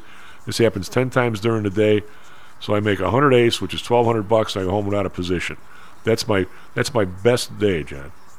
Yet hmm. that does anybody have any? That, first of all, it never happened. you know, and, and, nobody has any idea. I don't want your position. I, I don't. I, I want to make a market. That's what I'm doing. My my my job is to is to interject myself in those times of the day where there's a slight discrepancy between supply and demand, and I and I take a position for like a little while until the next person comes in and sells, and I get out of my position. I, if ideally I go home at the end of the day flat. And you guys, the part, the guys that are buying and the guys from selling, I hope you all make dough. Have a nice day. I mean, it's so simple, but how many people really understand it? I Makes sense. I hope you do. I mean, it's a, I mean, it's it's actually a very simple explanation, right? What a market maker does. You you take care of it, of momentary discrepancies between supply and demand. I'm not gonna, if, if I'm the specialist in IBM, I'm not going to be short 5 million shares of IBM because you happen to be buying the company. It's not my job to be the other side of your trade. Right. I mean, first of all, who could do it? Right? I mean, who's got that kind of dough? Secondly, why would why would anybody want to do it? Just saying. But, so, you know, that, that's what the, the bit the Bitcoin I think is a problem, John. It's going to be a bigger problem if people be able to borrow, because all of a sudden, if one of them starts flying down, I may I maybe can't cover it as a trader because the other ones don't count. That's a problem. These these prob- these products are very ill designed. And you know, but uh, as long as there's money, as long as they're going to trade, as long as somebody figures a way to you know that they're going to be the only market maker in there, and most of the days they get to fleece the client, everybody's happy. Is that well? Margin, margin calls have historically been the, the, the you know the, you pulling out of the, the, thing that props up the market like in 29. I mean, that's what really set the market down, wasn't it? I mean, well, there's this, but there's no, there's been some changes in the rules since 29. I mean, basically because of 29. On the on the security side, now not on the future side, but on the, the security side, the difference is the margin was let's say lower in t- before 29. So let's say now the initial margin, if you call PTI and you say I want to buy thousand shares IBM, it's tied in 186. That's 186 grand, right? Well, you got to send us a check for 93, not the full 80s. Now we don't do a lot of that business. I mean, we would. I mean, but that's not that's not the, our normal client. Those those are the people that are you know the Robin Hoods and the other places, and because they want to do it, you know, quote for free, but nothing's for free, and they don't want to talk to anybody. They they they, they get it all figured out. Okay, uh, but so the initial margin in 1929, I think, was way less than 50 percent. But also, you also had to maintain that margin. Okay, so if say that say it was 20 percent, I don't know exactly what it was. Say it was 20 percent, and I had to put up. So what what would that be? Um, well, 10 percent is uh, of 186,000 is 18.6. So I got to send somebody a check for what 37.2, right, or something like that. Um, okay, they do that. Well, now if the stock is down two bucks the next day, I'm down two thousand dollars, right? But I also, since I put up the minimum margin, I now have a margin call of two grand, right? Yeah. But now, but so, but since we went, we, this the Federal. Res- By the way, the, the margins are set by the Federal Reserve, not not your clearing firm. Although the clearing firm can get higher if they want to, but generally they don't. But now what happens is if I buy the IBM from PTI and I send PTI guys a check for or wire us nine ninety three thousand bucks, my maintenance margin is now only thirty. So if I did the math, which our brother could do in his head because he does all the time, the stock probably has to slide from 186 to let's say at least 170 before I have to pony up more money. So there's there's there's there's a difference between the initial margin and the maintenance margin, and um, so it, it gets a little more complicated. But it also means that if all of a sudden we start going down, I don't have to feed it every day. I have a chance for hopefully somebody here would call you and say, you know, you're down to 30 35 percent here in this market. The stock's going down. Do you still want it that much, or do you, you know, you have a thousand shares? Do you really want a thousand? Do you want to sell 200? I mean, there's there's there's a chance to to use your head or to mitigate in the meantime. It doesn't necessarily have to be. I mean, the stock could open up tomorrow to cook in the books. It could open up at a thousand, a hundred, right? I mean, it could happen. Let's hope it doesn't. So I mean, it, so a lot of what's going on, a lot is there to sort of protect you. But now, when you make it really harder for the trader, and say, well, no, one doesn't, one isn't fungible against the other. Not fungible means one means that you can actually uh, give one to the other. I'm talking about it's not it's not hedgeable against the other. The, that the mar- there's no cross margining. Because I mean, right now, if somebody were to go in and buy, if you're an, if you're a big enough market maker, uh, or actually you could probably do this at uh, at IB at the at, uh, PTI Pro Direct. If, if somebody was was uh, long a whole bunch of calls in uh, the spiders, for instance, if you were to turn around and sell the the S and P Mini, you'd be considered covered in terms of portfolio margin. Because if your portfolio moved ten percent, if you have the numbers right, what you what you lose on the futures, you're going to make on the calls. So you you can do that at PTI Pro Direct if you want a uh, risk-based margin. You got to have over 100,000 in your account. But a lot of people do. Uh, so there's there's a lot of ways to to do this, Shannon. But the weird part is, it's there, there there are very few retail clients that could say what I just said, and yet everybody figures they can do it on their own. I don't. Can you quite get that? Everybody- Everybody's got it all figured out. I wouldn't want to do it. Well, I mean, why, why would you? I mean, what, I mean, I'm, I'm, I'm not gonna, I'm not gonna. If I, if I got a bellyache, I'm not gonna cut out my own appendix, am I? That would be a God. I'd be in the Well, wrong what do you side. what do you what makes the Bitcoin element then more of a kind of a loose cannon in this kind of climate? Is it is there any difference? I mean, a, a stock isn't really any more of a commodity than Bitcoin is. I mean, it's a share, it's a an interest. in Well, a- it's, it's an artificial, it's an artificial stock. There's nothing behind it. right. I mean, there are, So there are, there are some companies with that- nothing behind it, but but by and large, if GM went out of business, you'd have factories, you'd have stuff. I mean, you'd have Right, you something. bricks and mortar. You got everything. Yeah. Now, whether or not that would cover what percentage of the stock, God only knows. I mean, but I mean, now, but now we've crossed that that border as well. I mean, I'm not so sure what you got. You got uh, with Alibaba. I mean, about why that why that thing's listed here, I you know I have no idea. I mean, I think I think you end up with the aren't all the uh, assets owned by uh, Jack Ma or in his name, and they're Yeah. in China, and the and the country can steal them whenever they want. I mean, I, that that country, that company, when I started the business, would never come close to have a listing on a New York Stock Exchange. I mean, it it used to used to be that you had to have the vote, you had to have a voting share. I don't now, now nobody cares about that. If you're a, you know, you're a Bezos or somebody, you can have A shares that only you have, and nobody gets to vote. But, but there's money involved. All these rules just disappear, right? And yet someday, you know, they might be a problem. Uh, but but no, but the Bitcoin, if you if you look if you follow the history of the the tulips, I mean, wh- whatever anybody anything is, Jan, if if, all of a sudden uh, a stock comes out and a bunch of people decide they're going to buy it and run the price too high, in my opinion, too high, or in, in essence, maybe it is too high because it starts to come down. If everybody paid cash for it, uh, you lose money, correct? But you're not really forced to sell unless uh, you know the wife or husband says, "What are you doing in that stock? Get rid of it." I guess that's forced to sell. But there's no such thing as a margin call. So Bitcoin, or I mean, even the tulips, were around for a long time and going up because people just bought them. Rich people bought them, right? Because they wanted them. They were they were not in, they were not uh, what native to to Holland, and people wanted them. They looked nice, and whatever.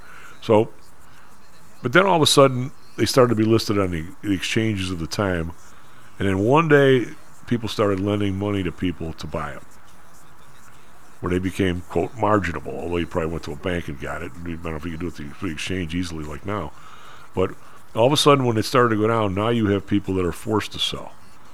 It's a whole different program if it's if it's if it's selling caused by debt because the clearing firms sit there and go, you don't have the money, we're selling it. That's a whole different. That's a whole different band of you know. For instance, like if all of a sudden the price of baseball cards went down forty percent it doesn't cause anything. It just means the people that own them, you know, basically get their ass kicked. But it's not. It's not going to hurt a bank. It's not going to hurt you and me because there's no forced selling. There's not people left holding the bag.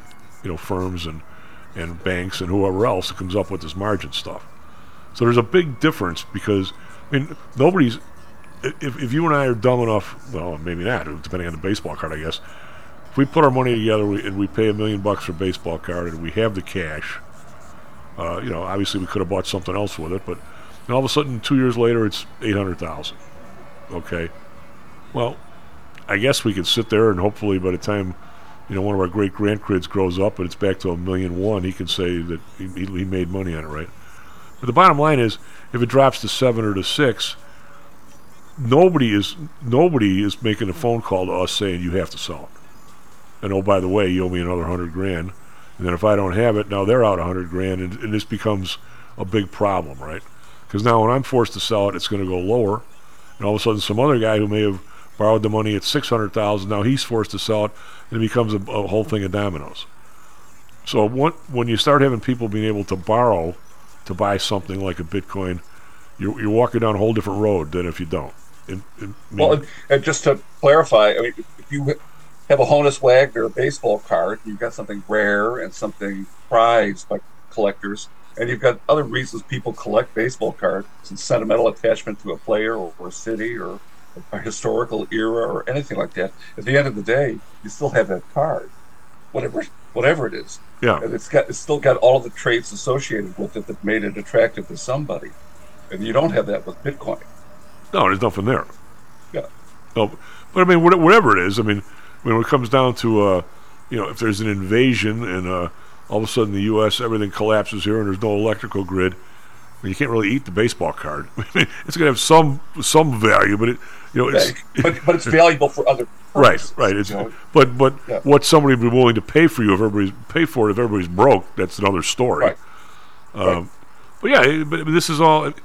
If if you don't really kind of understand the fundamentals of this, you know, I mean, it, it's like the uh, and, and you end up with you you create wealth all the time, and so the other part of it, it's not as as much on the security side as it is on uh, the future side. But I'll use PTI again as the example. You know, if if John Flanagan uh, a year and a half ago would have called up and said, "Hey, buy me a thousand Microsoft," and you, you know, you got to send a big check for this, And Meta was getting its ass kicked, and we'll buy a thousand of that, and we'll buy a thousand Nvidia, and a thousand well Tesla, I don't want that one, and a thousand Apple, and you and the, and I'd say, okay, well, Jan, you go, you, go, you say to me, what's the minimum I have to send? And I total up the thousands, and I go, gee, hey, big boy, write me a check for like two and a half million, and that's only that's only fifty percent of it. But you do, and PTI puts it in there. Now here it is, you know, a couple years later, and all of them are up a bunch. And you call up and you say, "Gee, I'd, I'd like to buy another 300 shares of each. Can I do it?" Okay, well, now your margin, the, the, the if I what did I say? You had to send a check for two million. That means you bought four million dollars worth of stock, correct? Right. Well, now if the stock's worth six million, what am I going to say to you, John? You got two million dollars worth of buying buying power. Knock yourself out, right? Because then you can spend another two million to get you, yourself back up to where you're only you're only 50-50. So I mean, it, so you, you in a sense you, you not only create wealth, you also c- sort of create money. You create buying power, right? Gotcha. I mean, it's even more more uh, obvious on the future side. I mean, if you were to buy, uh, you know, a, a, contra- a soybean contract, let's say at ten bucks, it's five thousand bushels, and maybe maybe the margin on that say it's say it's five grand. Well, all of a sudden it goes from ten bucks to uh, you know up a buck. What have you just done? You just made five thousand bucks, right? Yeah. Well, now if the margin's still five thousand, you can call up and say, "Buy me another another contract." So now you've got two contracts. Goes up another bu- buck. Now you can buy two more. Well, on the way up, if you want to, you can multiply the hell out of this. So if it's by the time it reaches twenty bucks, you could have forty contracts or something in there. I mean, and it, and you haven't. All you did was put up the initial five, five, uh, five grand. But now you're every you're you're maximizing yourself every single time. Well, now all of a sudden you're a very wealthy guy on a five thousand dollar investment. Just hope it doesn't go back down, because now you got a real problem. Because now now you have to you know, now you have to feed however many contracts, not just the one. Uh, but but that's why. But, but if if it runs up or it trends and you keep doubling up because you now have the margin to do it, it can be amazingly expensive or not expensive, profitable. But the other way, ugh, you don't even want to think about it, right? So I mean, it's, yeah, yeah. but I mean, but it's all of, you know, you know, the. I don't know if I'm sure I'm not the first one with the line. The greatest thing in the world is leverage. The crappiest thing in the world is leverage. It's all a matter of timing, right? Well said. I mean, correct. SP futures uh, down down 75 cents. Nasdaq futures up 75 cents. I'll be right back. Hang in there, John. We talked to Audrey about um, you had you did some research on some of these house or uh, buildings downtown, and uh, Audrey's got some stuff too. So we'll be right back. Stocks and Jocks. Talk some real estate. How much confidence do you have that your investments will make you wealthy? Do you truly know the odds? Welcome to Luckbox, the control freak's guide to life, money, and probability. Luckbox shows you how to factor in the likelihood of success before you commit to an investment or any other life decision. Your brain is smarter than your gut, and that's why you owe it to yourself to read Luckbox. We've made it easy because Luckbox is free for one year at luckboxmagazine.com/jocks. Each new issue dives deep into the current investing climate, separates the signal from the noise with timely, actionable trading ideas, and equips you with savvy investing tactics you don't already know. All while exploring how to live your best life through music, spirits, food, sports, travel, fitness, and a whole lot more. Luckbox is the essential magazine for proactive investors who are hell-bent on controlling their financial futures. It's for overachievers and alpha types who don't buy into Wall Street's investment gurus. It's for mavericks who believe in life, luxury, and the pursuit of happiness. It's for you. Smart investors don't bet on possibilities, they play the probabilities. Luckbox is $7.99 on newsstands, but you can subscribe for 10 free digital issues at luckboxmagazine.com slash jocks. Don't rely on luck. Get Luckbox at luckboxmagazine.com slash jocks. Hello, this is Tom Howell, the Chief. We've talked a lot on the show about risk and suitability, about how your portfolio should match your age, income, and risk appetite. It's been hard for investors to maintain that suitability in the last several years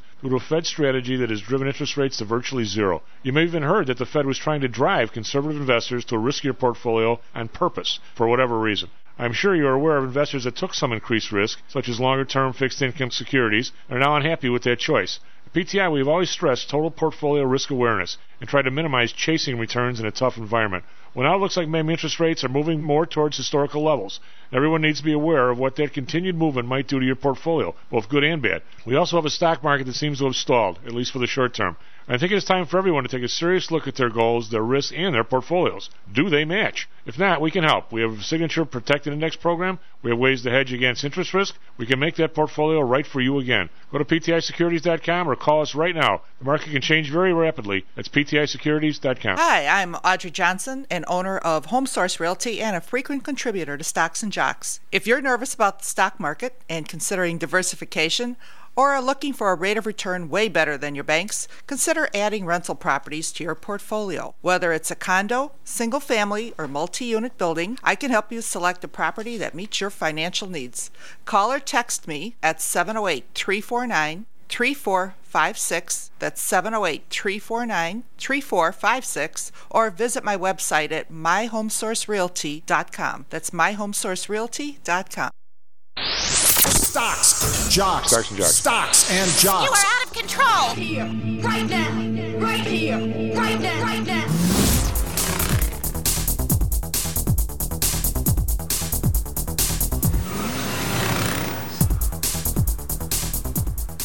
Hello, Norfolk Stocks Jocks. I'm Tom Howell.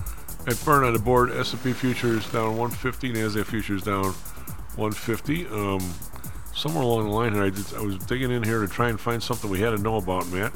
I may just screw up my computer. So why don't you do traffic weather sports first? Oh, sounds good. Well, hey, uh, good morning, everyone. Actually, it's an email that John Flanagan sent me that blew everything up. So I'm Oh. not saying I'm- it's his fault. It's not John's fault. We're not saying it's John's fault, but we're just saying we're just saying John's involved. Yes. well, good morning, everyone. It's currently uh, 7:34 a.m. on February 12th, 2024. As far as traffic, uh, there is an accident involving two semis causing some delays uh, going west on the Dan Ryan. The accident occurred before Canalport, so expect delays up to five minutes going west. Uh, weather in Chicago, 28 degrees currently with sunny skies to continue throughout the day with a high of 42. Down in Phoenix, Arizona, 40 degrees this morning, a high of 66, and clear skies today. And of course, uh, the big story uh, Kansas City Chiefs took home the Lombardi Trophy last night. They played a close game with the San Francisco 49ers, uh, which went into overtime when both teams were tied 19 to 19 at the end of the fourth quarter. Uh, this was the first Super Bowl to use the NFL's new postseason overtime rules, uh, which starts a whole new game. Uh, final score was 25 to 22, marking the Chiefs' fourth ever Super Bowl win. Eh, that's I got, Chief. Uh, Back you. Let, let, the record reflect that the gang downstairs in the all-you-can-drink deal uh, did not necessarily hear the new rules, but were Hmm. very concerned about everybody's move during the overtime is without even listening. They just they were all they had it all figured out no matter what. Uh, Yeah. Anyway, According according to those rules, even there would have been a, a new uh, another halftime show. Yeah, yeah. uh, uh, not including Usher, probably like the, the college band that was there. Yeah, they, they were yelling for people to call timeout, call timeout. Like, what are you doing? It's going to go into another quarter. Yeah. Oh, oh. anyway, over in Europe, real quick. Uh, it says here European stocks are higher. They're up a little bit. A couple of them are. Uh, DAX up 60.4%. FTSE down 8. That's 1.1%. CAC around up 31.4. So they are up some in Asia. Everybody's everybody's closed. So again, there's nothing much going on there. Uh, bonds uh, down three basis points. So not much going on there. We've got oil, which had been up to 76 bucks, is now they are back up over 76. 76.08 down 76 cents. Brent down 87 cents, 81.32. We've got gold uh, down 30 cents, but silver's up almost 2%, up 45 cents, 23.04. And we've got crypto uh, down 279, but still 47,890. So we got all that going for us. Um, we have Audrey. We do indeed. Hey, Aud. Good morning. How are you? Um, we had uh, Jan do a little uh, research on a couple of these buildings uh, downtown. Um, you and I were talking about it a little bit yesterday. Audrey and I went to go see a house. Hey, hold on one second. Hold on one second. Okay, your dog is causing a problem. My dog. Oh, Ew. God. oh, oh, by the way, Aud, you would have been, uh, you'd have been happy last night at the. Uh, Background, in, background interference. Oh, Sorry. Well, you've been happy last night. Somebody brought in a little pooch into the bar, and uh, I went over and said hello. Wow, what a what an adorable little dog, two two years old. Not near not near as ill behaved as yours, by the way. Just saying. My dogs are perfect. Oh God.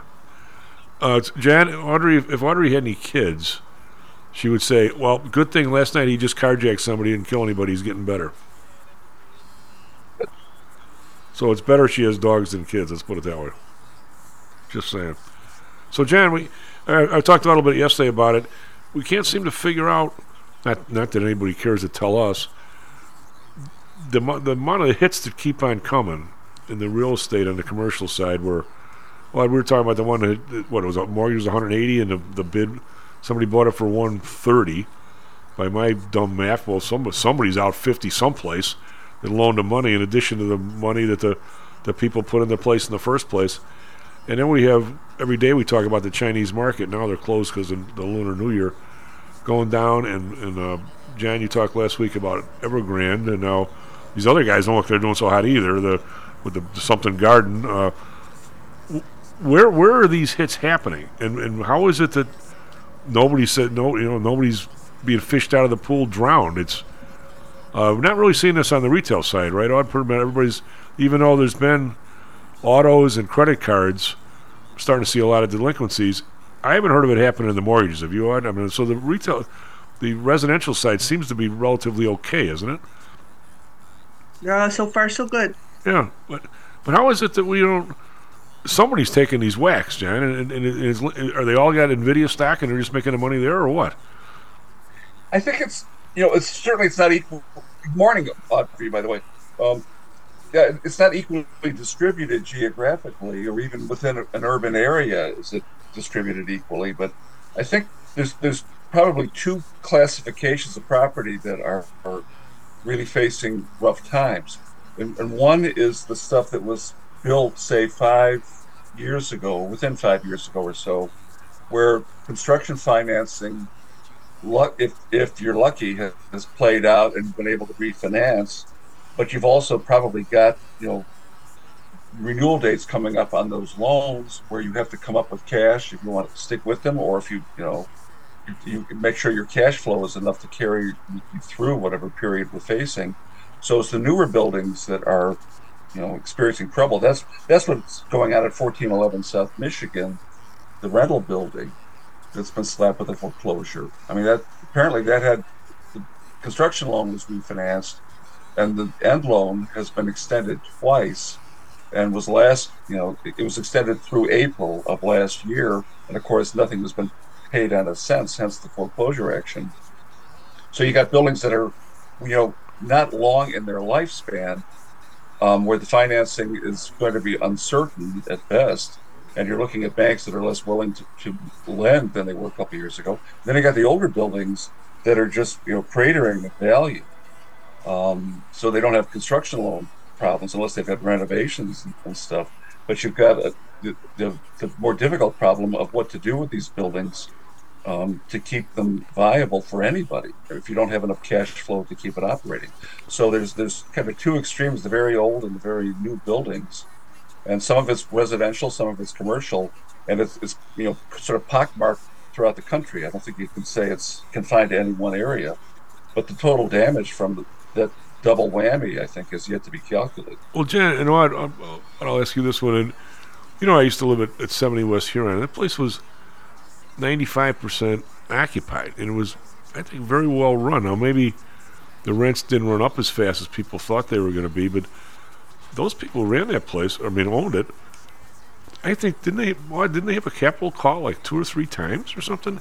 You know how op- how optimistic are people when they build these places? I mean, it, I mean, 440 here now. Granted, now there's no exchanges, so real well, not much of an exchanges. So 440, but what wasn't that? Didn't that place? Wasn't that refinanced like five years after they built it, or four? They had to get a new I don't owner. know anything about that building. I But don't know. I mean, it seems like ev- even if things go moderately well, they're they're these they're out on a they're out on the end of the plank on these things. Are they just that optimistic when they when they build them, or what? I have no I idea. I, that I don't know anything about that. I think I think they're optimistic, and, and they probably had every right to be in an era where rents were fairly stable, at least in, in certain areas, and you didn't have maintenance costs and taxes uh, that were skyrocketing on, on properties generally. So it probably made sense 40 years ago or 30 years ago to build a, a building like that. You had you had pretty good assurance that you, you you could afford it for the you know indefinitely in the future until there was some other cataclysm that, that you know turned everything on its head, and that's kind of what we're experiencing now. So um, things that made sense on paper five years ago don't look like they're very good deals now at all.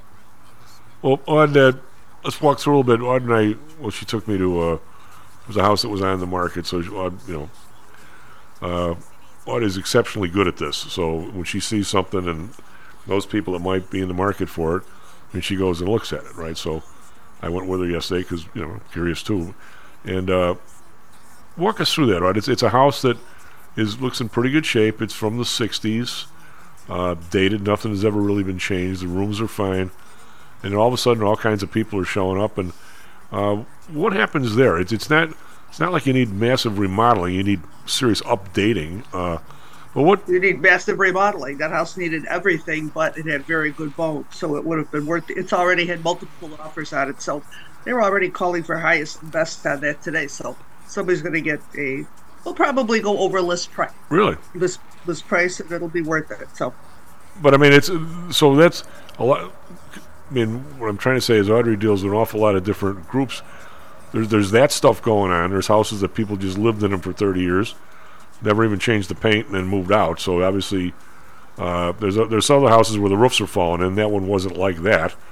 Uh, you have people that are buying homes that maybe can't really afford them. So, as Nancy says, the the mortgage it better be move-in condition because they don't have another nickel after the mortgage.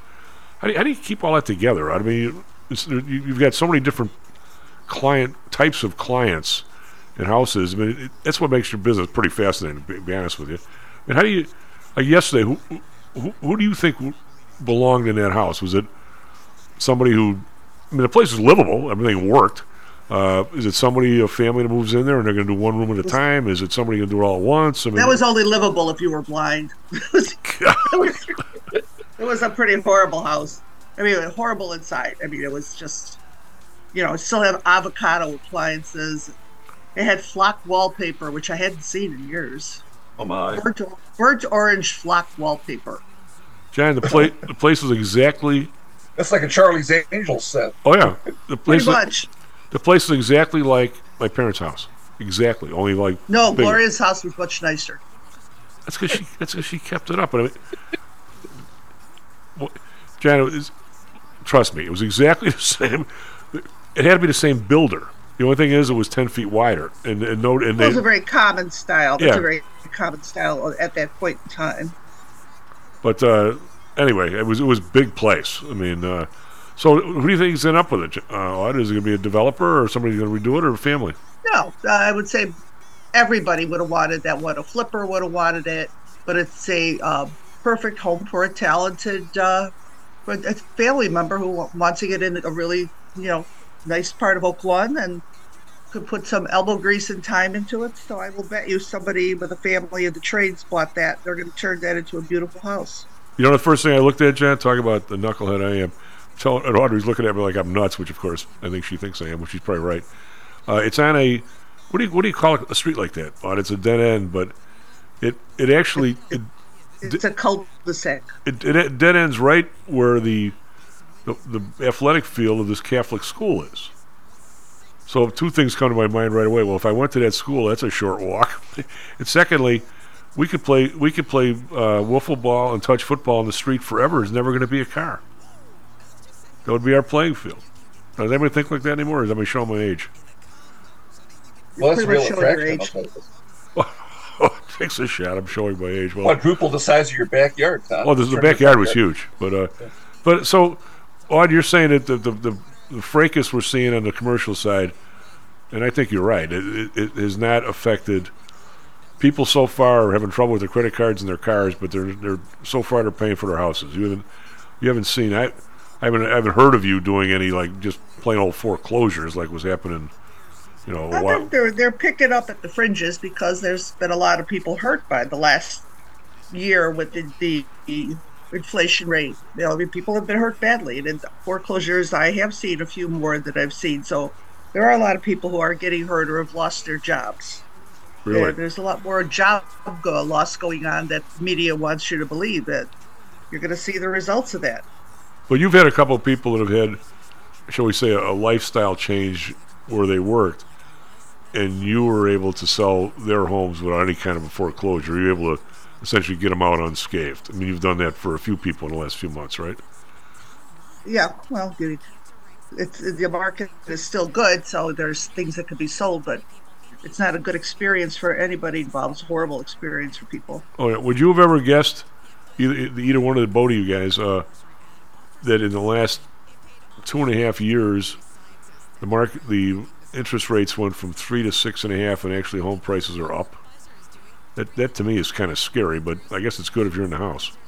Well, there's there's no homes, there's no inventory because people are not going to sell their three and four percent home uh, mor- mortgage uh, to go buy a six and a half percent or one right now. So, you know, you've basically just hobbled the housing market, which means you've hobbled uh, all the associated industries. So, so who is who's your?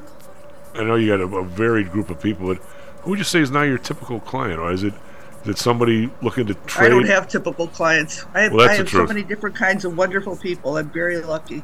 But I'm saying it's generally, when I say generally, I've, I've seen you lately with people that are uh, have a home they've owned for a long time. They're going to sell that one and buy either something small or something bigger, or something in a different area, and they're kind of they're kind of trading dollars. So it almost doesn't matter, right? They're they're they're, they're selling one at the current price and buying another one. So it's that you you've had some of that lately, right? Well, if, if they're if they're cash, you could you're, you're there. You could do that, but it's you're not just trading. If you're trading more different mortgage rates, Right. so it's different. Well, a few of them have been cash. John, do you see any light at the end of the tunnel? That let me ask you this: the people who are buying the downtown building for 130 million when the mortgage is 150, and the other guy took a 50 million dollar hit on top of that, the original owner. Do you think 130 is a good buy, or it's not a bottom yet? I don't think it's bottom yet. Um, and I, I, I don't see any any reason why these buildings are going to become more profitable um, in the at least in the short term because rents are so unstable and likely to increase, and the number of of qualified bar you know let tenants to take up these spaces um, as credit tightens and you know jobs become more uncertain. I, I just see that you're looking at a smaller pool of qualified tenants who can step in and pay the, the rents necessary to sustain this building. You know that, that piece I sent around from Zero Hedge last week about you know what, what's why you know reducing interest rates isn't going to fix what's wrong with the housing market. But the, the statistic in there, which I've, I've been trying to track down, that 44% of single family home sales in 2023 were to institutional buyers. And I, you know, that that isn't true certainly in this market, and maybe not in some other midwestern urban markets. But I think it's probably there's more than that in some southern places, you Yeah. know, in the, the Sun Belt, um, where you know this is kind of now sort of a, standard for the way single family home, homes are being sold, and no wonder we now have you know housing values you know creeping up, while in effect, you know, the, the interest rates have made it unaffordable for most average borrowers to buy. That was, was never the case, you know, in previous times during stress like this, where you had so many institutional, you know, investors taking over property and taking it out of the, the, the you know, private sector, really, and turning them into rental properties. And it's like what Hal said in one of his responses that, you know, this is turning the, the housing market into a cartel and th- this is something I don't see changing, and is, is likely to make homes how- more and more unaffordable. How geographic? I'm going to ask Aud. I think I know the answer, but I'm going to ask her. Aud, have you seen any of that? Aud, are you there? Did we lose Audrey? We must have. I, I don't. I don't think uh, John. She'll she'll come back on. Uh, I don't. That'll find her. Um, the, house yesterday is going to have multiple buyers. I don't. Aud is not mentioned to me yet, and I'm sure she would have. I don't think Black or, is a, or anybody like that is a bidder for that house. Is it just not happened on the southwest side of Chicago yet, or what? Probably, and I think there's still enough people with, you know, good prospects for employment, um, and you know did well on the, the sales of their existing homes where they can still trade up. and it's, there's still enough money from those people. You know, there's enough qualified borrowers to keep properties that are going to sell quickly that don't require you know a complete facelift to sell you know and and they actually have competitive bidding like Audrey's describing. But I don't think that's that that can last for you know indefinitely, especially in, in Chicago or even in the Chicago suburbs. I think at some point you're going to see um, what's happening elsewhere happen everywhere, and that that's just going to be. It's, there seems to be a coordinated coordinated effort to take housing wonder, out of the how do hands they, how do of you, the average person. How do they pick their areas? I mean, Matt, you going to get on back here or no? We're, we're still struggling? Seems she's on mute, so she probably uh, got away from Here I am. Yeah, I am. Oh, Back. oh, I'm sorry. Aud, My question to you is John was talking about how some percentage, some big percentage now of the houses are going to these. Well, BlackRock supposedly owns a bunch of it. You know, have you seen any hint of that? That all of a sudden, like this house you were talking about yesterday, BlackRock's not a about bidder that before. Yeah, We've talked about that several times where corporations are just buying thousands of houses and controlling the rent. But have you, have you nothing, but have uh, you run into new. have you run into them as a bidder in these houses? I guess yet in your area. I haven't. I don't know if I've run into them, but I've run into corporate controlled housing, and uh, it's not a good thing for uh, most people. It's not good for the investors. It's not good for the tenants because the rents are uh, very high, and most of the time they're asking for people to have three or four times the amount of income in order to rent the house. Okay, so you you've seen it in in multi multi-family buildings. You haven't seen individual houses yet. Is that what you're saying? no, all single family housing. So Really? they're trying to rent it. They're tell yeah, I've told you. We've talked about this on the show before. I know. I'm, I'm, I guess what I'm, I'm missing missing this here, which I do miss stuff. But I'm saying generally, like you mentioned earlier in the show, that this house yesterday is going to have five people putting in a price or ten or whatever the hell the number is. But BlackRock's not one of them. I guess is my is my point. They're not. They're, No, they're, they they will tend to buy very distressed housing, uh, and buy a bunch of them. Oh, okay. Uh, know, All right. and, So they're and then fix them up. All right, But so they they try. It's almost like they try. It's almost like they're gentrifying neighborhoods because they'll go in and, you know, a house is uh, two thousand dollars to rent, then they'll say people have to have eight thousand dollars a month income to rent it. So how Okay. many people? You, right, if you're making eight thousand dollars a month, would you just want to buy a house? right. So they're they're they're lower down the chain in the bidding. They're just buying bunches of them. Is what you're talking about? Not they're not interested in fighting for the one. Well, they'll buy say they'll buy scattered site housing. They're all over. They have people Really? all over looking. Uh, they you know have different independent agents scouting for them. They have their own people scouting. So, but uh, I've- I've seen that happen to you know quite a few houses. Really? I did. Boy, I didn't. I I got the wrong impression. But Jan, what do you? What, what are they, what are they seeing? they, they they just want everybody to be a renter or what? I I, I don't get that.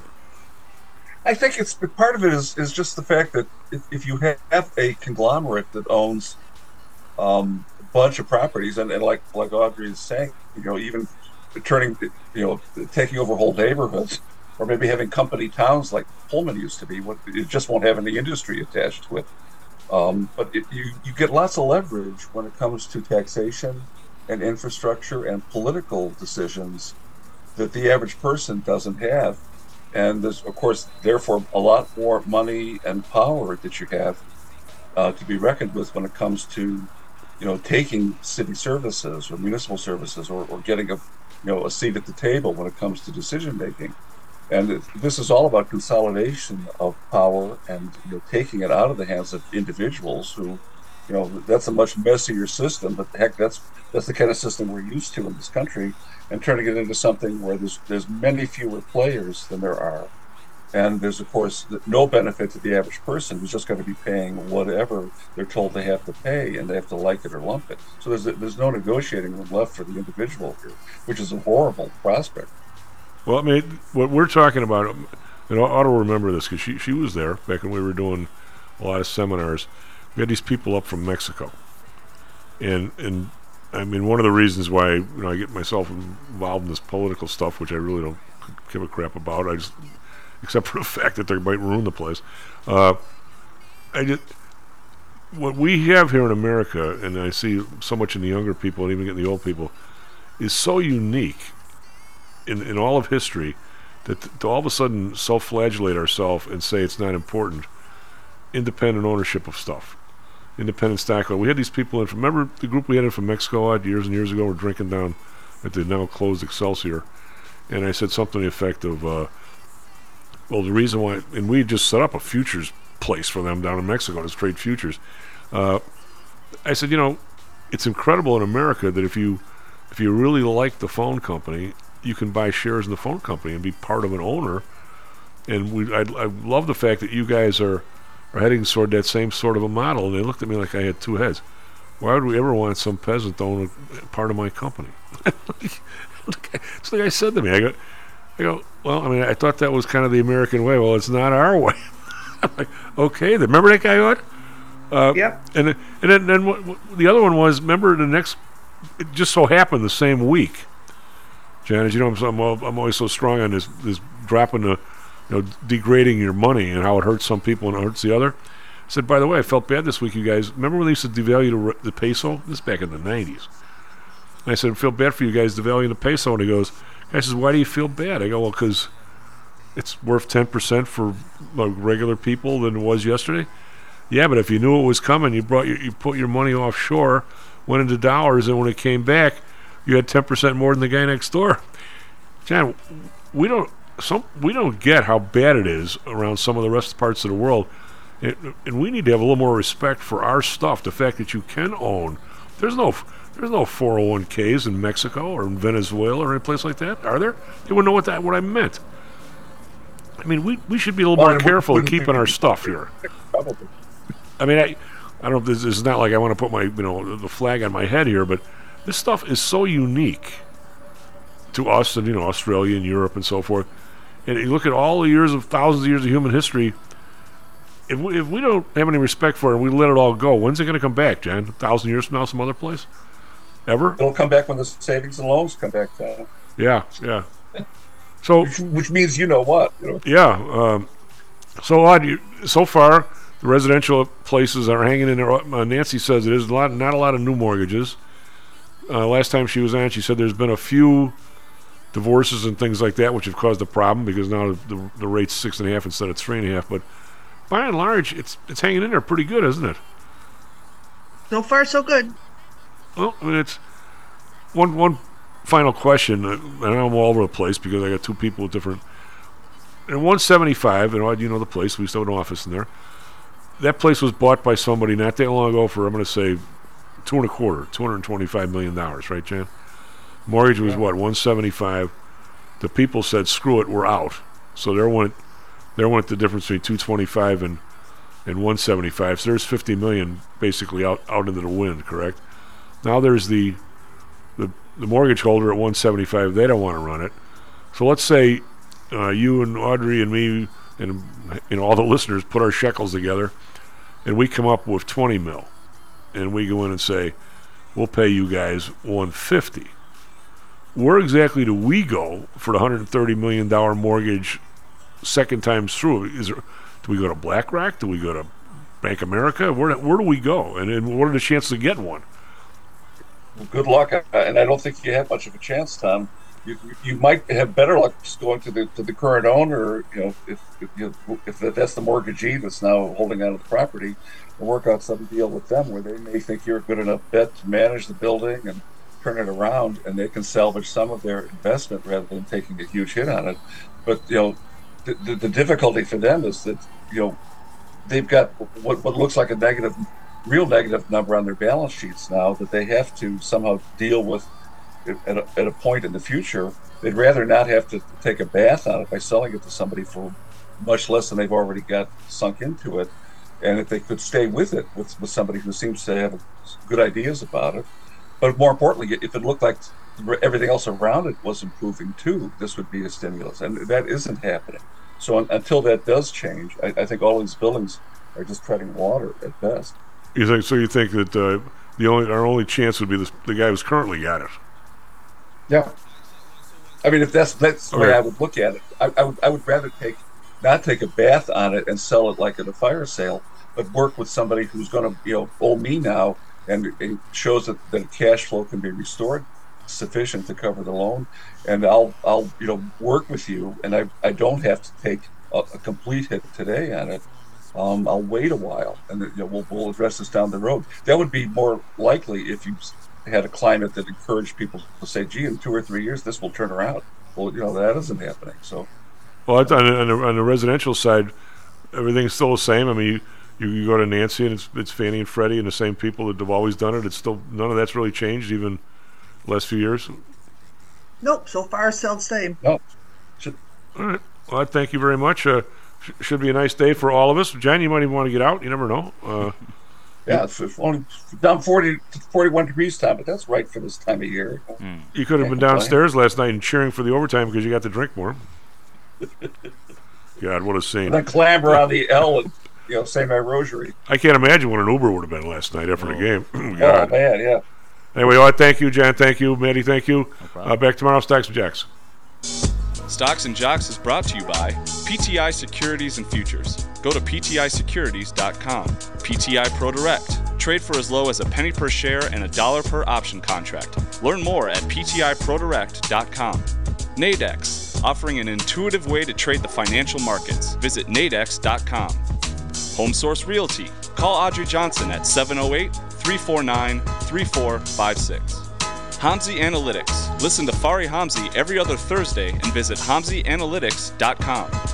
ChiroMed. Back or neck pain? Schedule a complimentary consultation by calling 708 403 2727.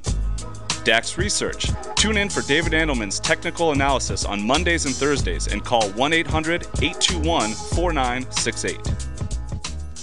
Do you remember ABC? Yeah, always be closing. That's right, always be closing.